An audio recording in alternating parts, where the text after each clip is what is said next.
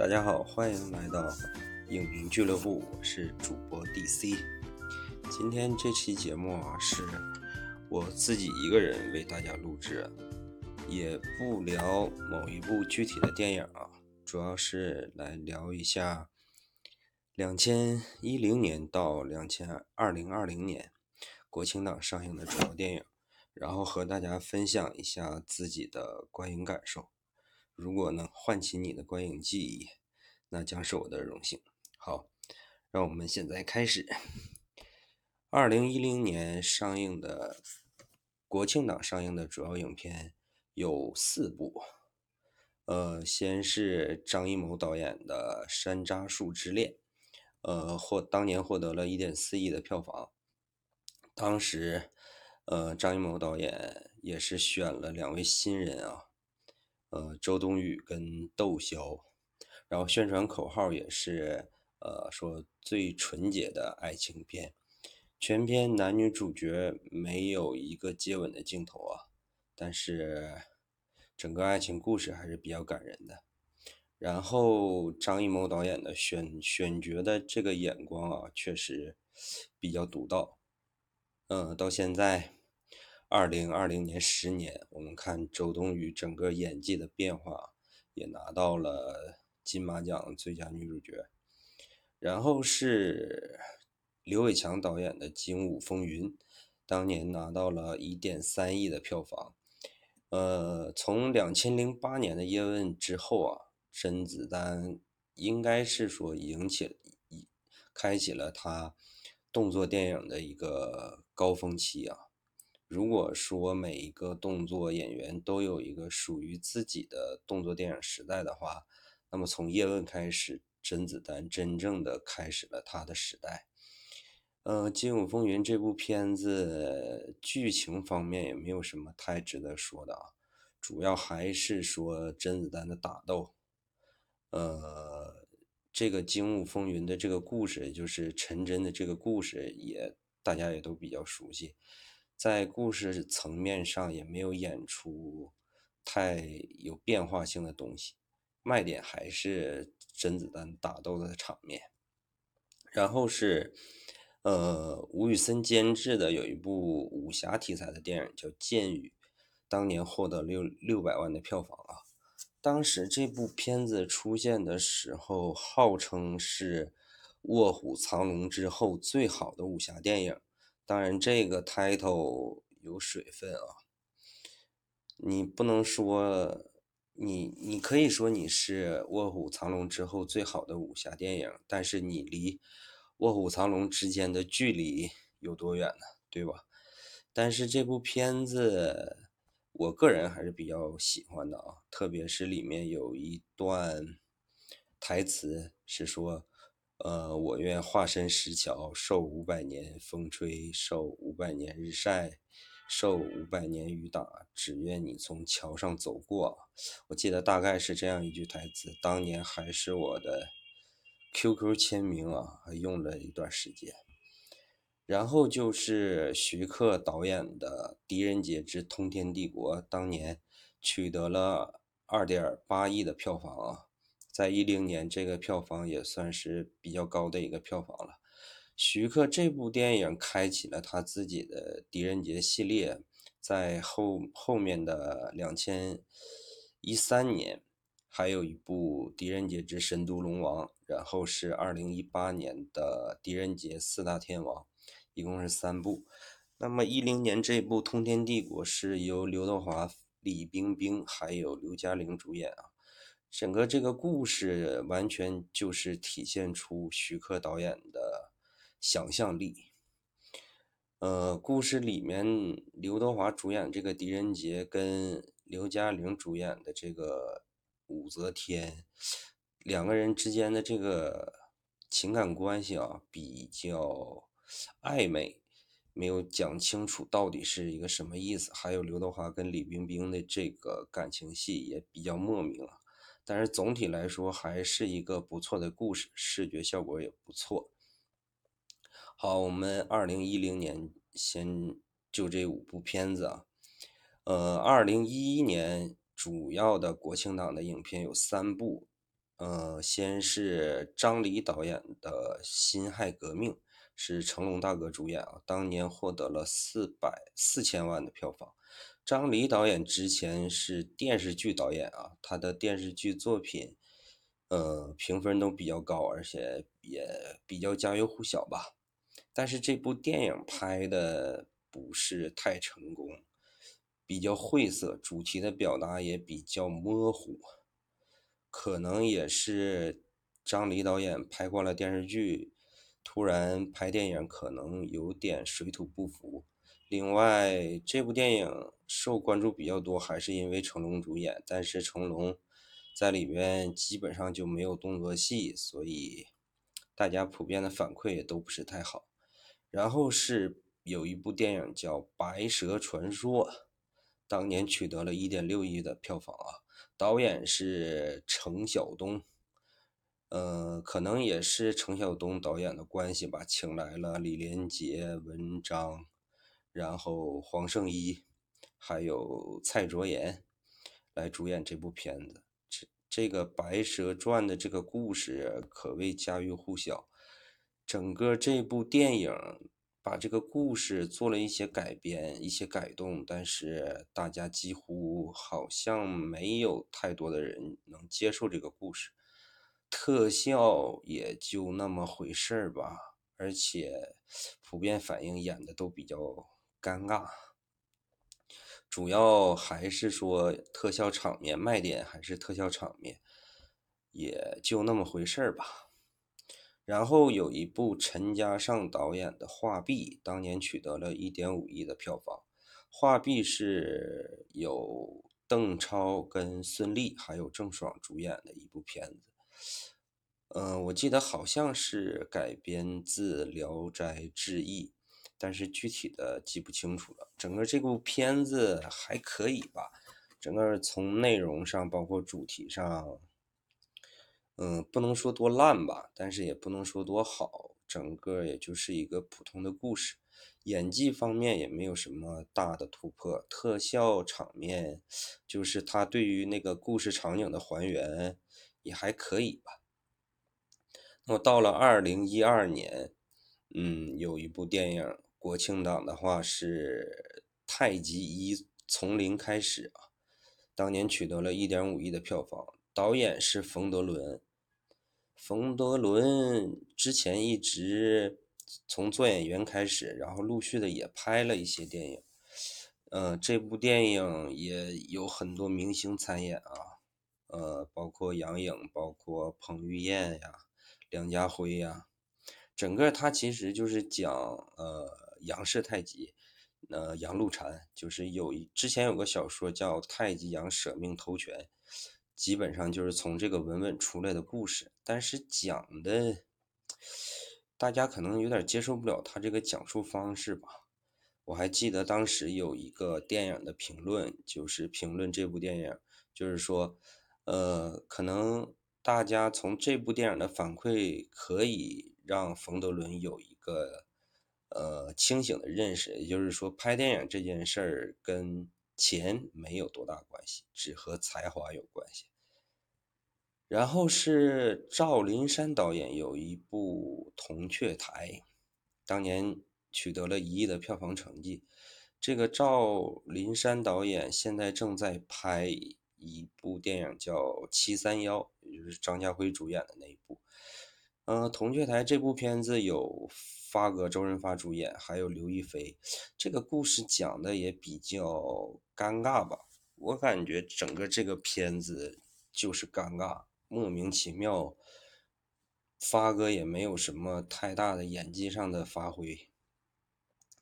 然后就是有一部《关危险关系》，当年取得了六千万的票房，是由甄子、章子怡、张东健还有张柏芝主演的。这个片子我已经忘得差不多了，具体的也记不住到底讲了一个什么故事。然后就是有一部连姆尼森主演的《飓风营救二》，当年取得了一点一亿的票房，基本上就是第一部《飓风营救》的加倍版。呃，连姆尼森就是打更多的人，然后整个的剧情也基本上就是按照第一部的套路重新拍一遍。然后就是有一部李玉导演的二次曝光，当年取得了一一亿票房。李玉导演之前的作品比较有名的就是《苹果》嘛，然后二次曝光也是和范冰冰的一次合作。这个故事也比较无聊吧，我不是很喜欢这种范儿，但是可能会有一部分人很喜欢李玉导演的这个风格。然后有一部《环形使者》。当年有一点三亿的票房，是由这个囧瑟夫、布鲁斯·威利斯、许晴主演的。这个片子创意上还是挺有的，整个一个时空穿梭，一个环形的结构。然后当年也是在上海取景的。呃，整部片子大家看着，当年的评价还不错。然后逐渐的，这么这些年，当我再重新看这部电影的时候，观感就没有当初那么好了。可能也是类似的题材，也很难再有更大的突破了吧。然后就是二零一三年，徐克导演的第二部《狄仁杰》，《狄仁杰之神都龙王》，当年取得了六亿的票房。呃，狄仁杰的饰演者由刘德华变成了赵又廷。整个还是徐克导演的想象力在撑着这部片子，观感整体来说并没有第一部好，里面这个故事也一般，那个所谓的龙王啊，一直铺垫铺垫，一直到最后露出真面目，我自己的观感来说比较失望，那个造型有点类似于一个。鳖还是一个什么奇怪的一个东西啊？然后就是彭顺和彭发兄弟、彭氏兄弟导演了一部《逃出升天》，当年取得了一点三亿票房。一个也不能说是消防题材吧，就是火灾难灾难片，一个火讲火灾的电影，是古天乐跟刘青云主演。彭顺、彭氏兄弟之前他们都是拍鬼片起家的。整个这个特效做的还可以，还是挺好的。呃，这个火焰的这个感觉还是比较真实，但是整个这个片子情感落点没有落得太好，大家可能 没有办法跟主角产生共情，因为你是一个呃从灾难灾难片这个结构上来说是主角逃生的一个故事嘛，如果你这个情感关系建立不起来的话。大家就对你最后到底能不能逃出来也不是那么关心了。然后值得一提的有一部电影叫《神奇》，当年有四千五百万的票房。这个片子也是烂的很神奇啊，是黄晓明主演的。具体有多烂，大家看过就知道了。就是已经烂到就跟片名一样，非常神奇。然后有一部约翰尼·德普主演的《独行侠》，当年有八千万的票房。这部片子是迪士尼出品的片子，呃，电影里面的场面很热闹，有动作呀，有打斗啊，但是迪士尼的风格嘛，没有死人。呃，整个是加勒比海盗团队做的，可能是想。嗯，跟德普一起再打造出一个《加勒比海盗》的系列，但是从目前的票房情况来说，应该基本上这个项目就断了，没有续集了。还有一部电影叫《惊天魔盗团》，当年取得了一点四亿的票房，是由杰西·艾森伯格，就是演社交网络的主角，还有乌迪·哈里森演的一。部可以说是动作冒险片吧，把魔术跟嗯这种偷盗啊、这种劫匪的这种类型做一个融合，也是一个比较好看的爆米花电影吧。你也不能太深究里面的逻辑性，整个这个故事到最后这个一揭秘啊，感觉有种上当了的感觉。我记得当时我看的时候。然后一六年还出了一部《惊天魔盗团二》啊，里面还有周杰伦。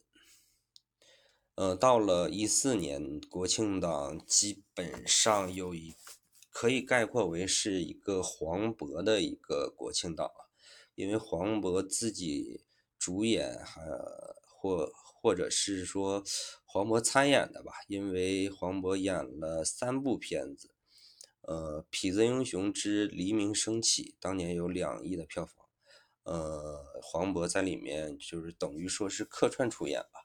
因为他在一二年跟赵又廷演了第一部这个《痞子英雄之全面开战》，到了第二部《黎明升起》就来客串了一下。这部片子是蔡岳勋导演的，底子是零九年周渝民和赵又廷演了一部叫《痞子英雄》的电视剧，当年我还一直在追这个电视剧，一直追到结局。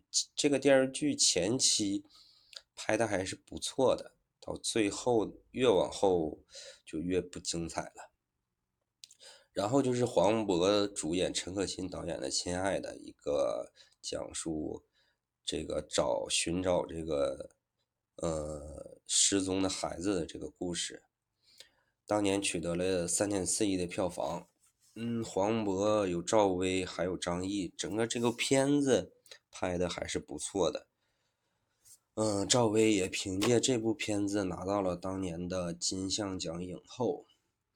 然后当时因为一四年我已经在影院工作了，当时的宣传口号是：“嗯，这是一部催泪大片啊。”嗯，我在影院工作的时候，这部片子随着影票是要送给观众纸巾的，也就是说。当你买完票拿到纸巾的时候，你就可以预想到这是一部会让你流很多眼泪的片子。然后是宁浩导演、徐峥、黄渤主演的《心花怒放》，当年取得了十一亿的票房。因为我在影院工作，当年是眼看着这部电影非常的火爆，他之前先做了一一小轮的点映。嗯，点映的时候成绩在我们影院的话还可以，基本上，呃，能上座率达到六十。等它正式上映，口碑铺开了以后，基本上就是场场爆满，而且影院里经常会爆出很大的笑声啊。它其实讲述了一个黄渤这个。离婚一直走不出这个离婚的阴影，然后他的好朋友徐峥带着他一路上，其实就想帮他摆脱这个离婚的阴影，这么一个故事。然后是许鞍华导演有一部《黄金时代》，讲述作家萧红的故事的一部电影，当年有五千万的票房。这个片子是汤唯和冯绍峰主演的。这个片子时长是两个半小时，我记得当时十月一日刚刚开始拍片的时候，我们是有整个一个影厅去拍《黄金时代》的，也就是说，这个影厅从白天一直到晚上，全部都是这一个片子。当时也考虑到许鞍华导演也是一个知名导演，然后又有很多明星啊，汤唯啊之类的，但是万万没有想到。嗯，从九点开始排了两场，一上午有两场的片子。第一场卖了两个人，然后第二场一张票都没有卖。当时临时决定就改成其他的片子了。好像在之后就没有看过这部片子有上，就是在做排片。我记得我没有在影院看过这这部片子，应该是后期出了资源以后再看的。这个片子看过的人都知道，可能它的讲述方式比较寡淡一点儿，然后比较偏文艺、偏气质一点儿。可能在十一这个其他电影都很具有娱乐性的情况下，竞争力没有那么大。然后就是压压尾，国庆档压尾有一部《银河护卫队》，漫威的片子，当年有六亿的票房。当时打出的口号是“复仇者联盟在拯救地球，而他们在拯救银河系”啊。然后是两二零一五年，一五年上映了一部陆川导演的《九层妖塔》，当年有六点八亿的票房。这个六点八亿的票房也不算低了啊，因为它。是根据《鬼吹灯》改编的嘛，也有大明星主演，有赵又廷啊、李晨啊之类的。但是这个片子普遍的口碑都比较差，它基本上做了非常大程度的一个改编，呃，跟呃跟那个《鬼吹灯之寻龙诀》比的话，简直就不是一个档次的电影啊。然后有一部丁晟导演的《解救吴先生》，当年有两亿的票房，根据。呃，吴若甫先生这个原型故事做的改编，呃，刘德华跟王全元演的这个片子，我觉得整体质量还是不错的。但是在当年，基本上在我们影院就没有人看，很少有人看这部片子。为什么呢？是因为大家都在看开心麻花的第一部电影，也就是《夏洛特烦恼》，当年有十四亿的票房。沈腾、马丽这个组合一炮而红，特别是沈腾，基本上从《夏洛特烦恼》开始，一直到现在，沈腾开始成为了一个票房担当，属于沈腾的喜剧喜剧片时代吧。他还是以喜剧为主嘛，基本上就是从这个时候开启的。还有另外一部就是徐峥导演的《港囧》，当年有十六亿的票房，因为一二年泰囧的火爆嘛。大家都很期待，说港囧到底还能不能创造当年泰囧的这个票房奇迹？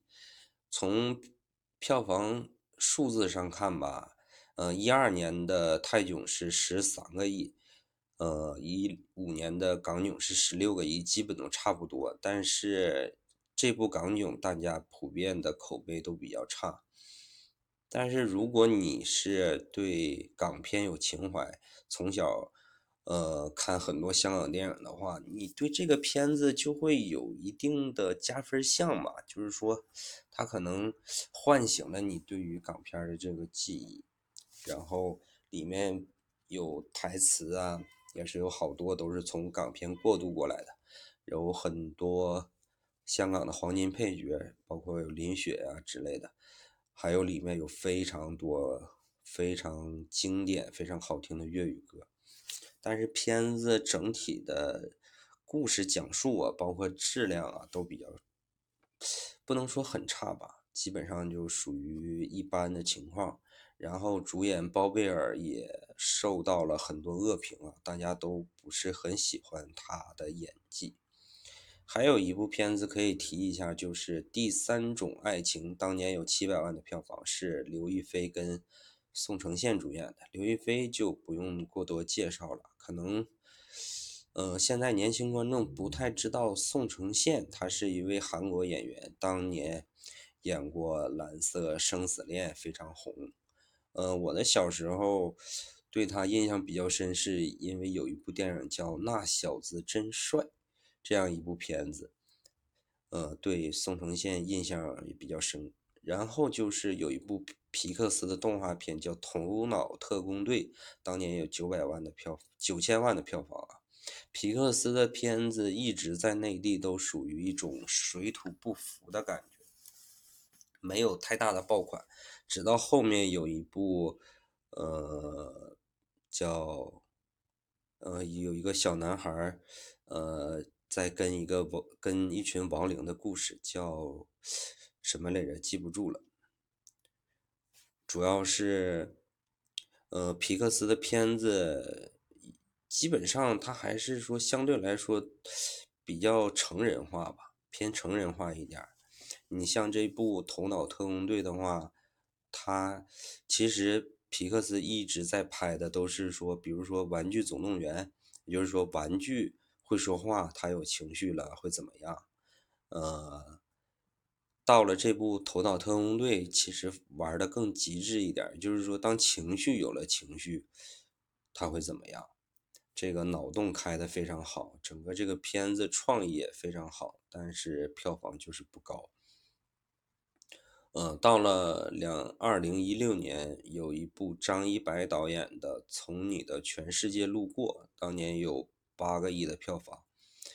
基本上这部片子最大的亮点可能就是岳云鹏了。虽然有邓超啊，有杨洋，有白百合，但是岳云鹏那个跟柳岩那段戏，嗯，随着这个短视频平台的这个兴起啊，包括 B 站啊，基本上就被当做一个传播度很高的一个片段。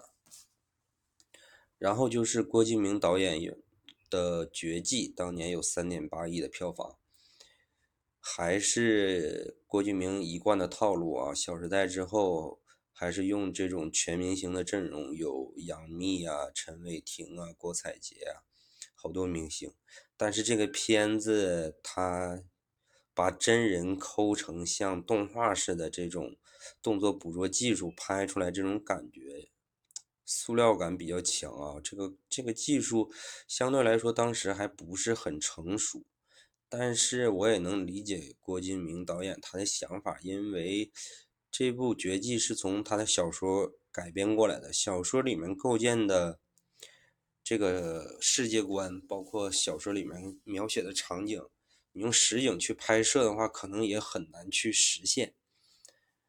嗯，然后是王晶导演的有一部《王牌斗王牌》，当年有二点六亿的票房，有刘德华、黄晓明和沈腾主演。这个片子基本上我已经忘得差不多了。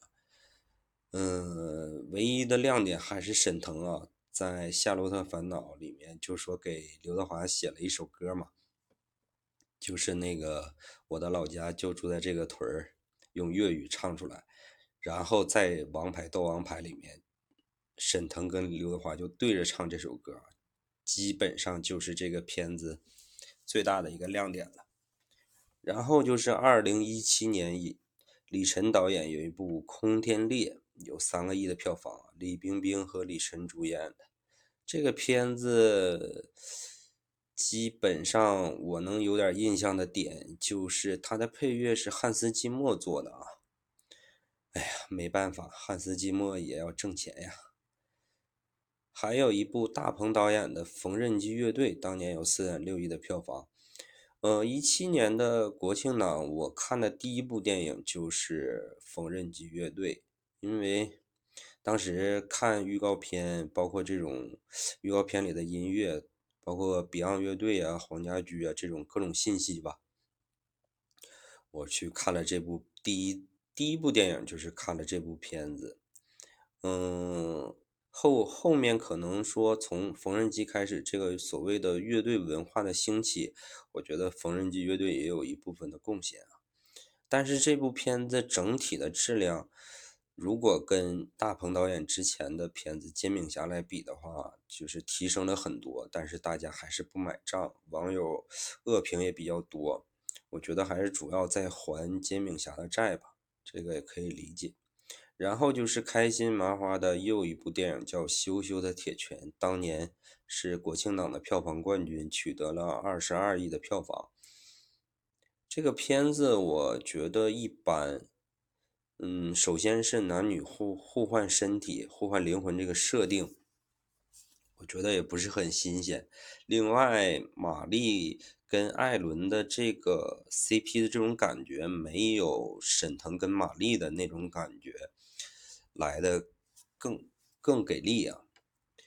但是沈腾在里面演这个什么卷帘门的那个这个副掌门吧，我记得有那个非常经典的台词，就是你过来呀，还是贡献了比较多的笑点。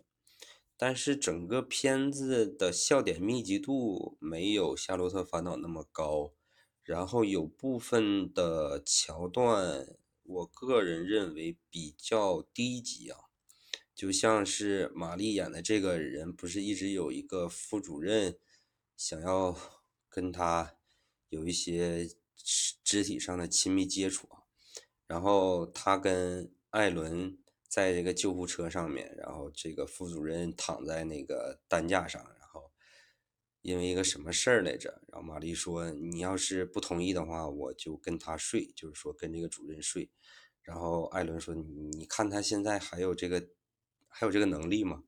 然后这个主任就直接爬起来在救护车里面做俯卧撑啊。我觉得这种类似的这种点吧，就比较低级，我不是很喜欢这种。喜剧梗啊，然后就是有一部皮尔斯、布鲁斯南和成龙主演的《英伦对决》，当年有五亿的票房。其实从十二生肖开始，我认为这个《英伦对决》是成龙近年来最好看的一部片子。尽管打斗场面也不是那么精彩，但是整体的影片质量还是近年来成龙电影最出色的一部啊。呃，最后有一部王晶导演的《追龙》，当年有五点七亿的票房。嗯，刘德华跟甄子丹主演的，基本上就是跛豪加上《武义探长雷洛传》这样一个故事的结合。呃，当时爆出来的新闻就是说，甄子丹和刘德华看着王晶去拍这部片子，也怕王晶导演把这部片子拍烂了，砸砸自己的招牌啊。整个电影呈现出的感觉，当当时也是网友评价都比较正面啊，认为是王晶导演，嗯，最近好多年拍的最好看的一部电影。然后是二零一八年，张艺谋导演有一部的影，这部影当年取得了六个亿的票房。嗯，张艺谋导演在这部片子，嗯。采用了一种水墨画的感觉，那种摄影的感觉。然后邓超跟邓超跟孙俪还有郑恺主演，邓超在里面还一人分饰两角啊。整个讲了一个替身的故事，这个故事我个人还是比较喜欢的。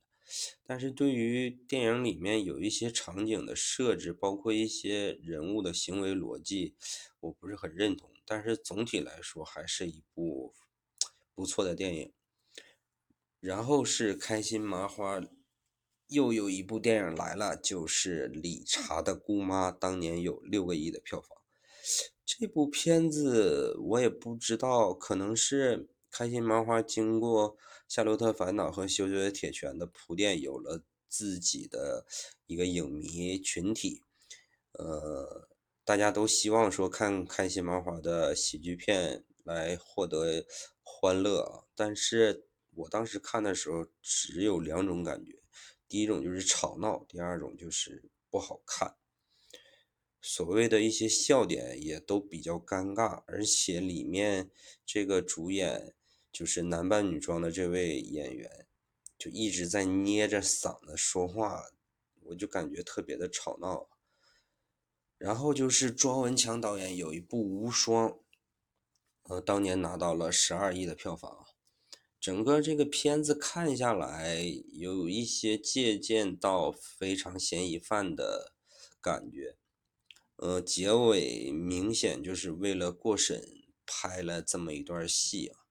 呃，庄文强导演自己亲口说，他拍这部片子就是为了向现在的年轻观众，呃，表明发哥是一个多有魅力的演员。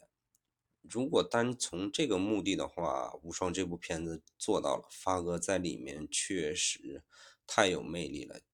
郭富城其实也是一个很有魅力、很有演技的演员，但是在发哥面前还是有一种小弟的感觉啊。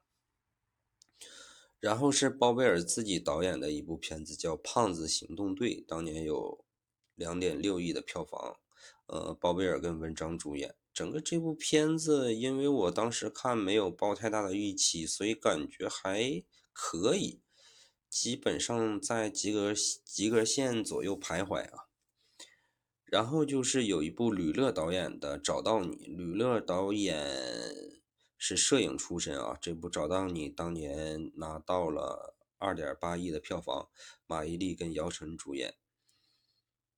嗯，然后就是二零一九年，我们新中国成立七十周年啊，在这样一个时间节点上，基本上，呃，国庆档上映的三部片子都都是献礼片啊，首当其冲的就是《我和我的祖国》，一共拿到了三十一点七亿的票房，这部片子是七部短片的一个拼盘。由陈凯歌是总导演，然后第一个短片是管虎导演的，讲述升旗的这个故事，黄渤主演。呃，第二个故事是张一白导演，讲述原子弹试验成功的这个故事，是张译主演的。第三个是徐峥导演的《夺冠》，就是讲述女排夺冠的一个故事，由韩浩林主演，就是《庆余年》年里面演小范闲的这个小演员。呃，第四个故事是薛晓路导演的《香港回归》，由杜江主演。第五个故事是宁浩导演的，呃，讲述奥运会期间的故事，由葛优主演。第六个故事是陈凯歌导演的《白昼流星》，由刘昊然主演。第七个故事是文牧野导演的，讲述呃飞行员的故事，由宋佳主演。整个这七个故事的里面，我最喜欢的是徐峥，徐峥的这一段叫夺冠的这这个第三个故事，还有张一白拍的这个。呃，原子弹的试验成功这个小故事，总体来说，因为它是一个拼盘电影嘛，就是说由七个短片拼成一部电影。嗯，没，我感觉有点可惜的是，它没有一个主线把这七个故事串起来。虽然它是按照时间线，呃，按照时间的先后，然后这么拍出来，中间也有一个。呃，钢笔字的这个串场，但是还是感觉整个结构有点散。如果能有一个贯穿始终的一个一条线的话，可能会更好一点。然后徐峥导演的这个夺冠，嗯，大家普遍好评比较多。我重点想说一下张一白导演的这个，就是张译主演的这个，还有这个任素汐演的这个原子弹试验成功的这一段儿我个人觉得张一白导演他非常适合拍这么短，就是这种短片，就是一小段儿然后拍的特别好的这种感觉。尤其是张译在里面的演技啊，两个人和任素汐在公交车上那一段拍的非常动人。然后管虎基本上就是中规中矩了，升旗的那个故事。薛晓路这个回归是七个故事里面我最不喜欢的一个故事。薛晓路导演之前拍《北京遇上西雅图》啊，我比较喜欢那部片子，但是他在这部回归里面感觉有点没有发挥出来。然后就是陈陈凯歌的那个《白昼流星》，就是关于扶贫的这个故事，槽点也比较多。然后。陈凯歌导演应该是最有文学性的一种感觉，就是在整个七部短片当中，陈凯歌这个这个短片比较有那种文学性啊，一般人可能也不太能接受。呃，宁浩的跟葛优这一段基本上也是中规中矩，然后文牧野的最后一段，因为他有这种。战斗机的这种有这种速度感啊，拍的还是挺不错的。然后，二零一九年的国庆档还有《中国机长》，就是刘伟强导演，当年也是取得了将近三十亿的票房，二十九亿的票房。张涵予、呃杜江还有欧豪主演，根据川航这个故事改编的。这个片子最大的问题就是它根据川航这个真事改编的。然后整个故事，大家通过新闻报道也都知道故事是怎么发展的，结局是怎么样。那么你去拍一个大家都知道结局的这样一个故事，你怎么去造这个悬念？怎么能把这个故事讲的引人入入胜的话，就非常考验导演的功力啊。我感觉刘伟强导演也尽力了，完成的也算是中规中矩吧。嗯，还有一部李仁港导演的《攀登者》，当年嗯取得了十亿的票房。李仁港导演之前拍过《三国之剑龙卸甲》，拍过《鸿门宴传奇》，他的主角被网友戏称就戴那种飞碟帽。他在这部片子里面基本上没有什么发挥出他自己嗯很有个人特色的这种导演手法。而且这部片子槽点也比较多，大家可能在整个一九年的国庆档，嗯，三部片子，我和我的祖国、中国机长和攀登者，可能大家最不喜欢的就是这部《攀登者》，嗯，票房也是最低的啊。嗯，最后就是二零二零年，我们即将迎来的这个国庆档，或者说已经已经迎来了啊，从夺冠开始，九月二十五号上映的这个陈可辛主演的、导演的这个夺冠。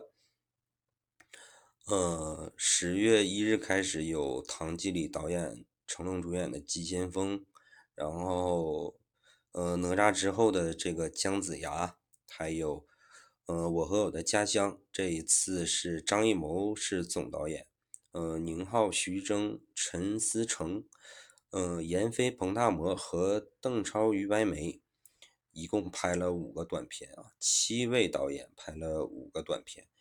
嗯，基本上就是我和我的祖国的路子，但是从预告片的成色来看的话，应该是能比我和我的祖国这个氛围相对来说更轻松一点，喜剧片的这种成分可能更多一点。嗯，还有一部陈可辛监制的叫《一点就到家》，这样五部片子是二零二零年整个国庆档的情况。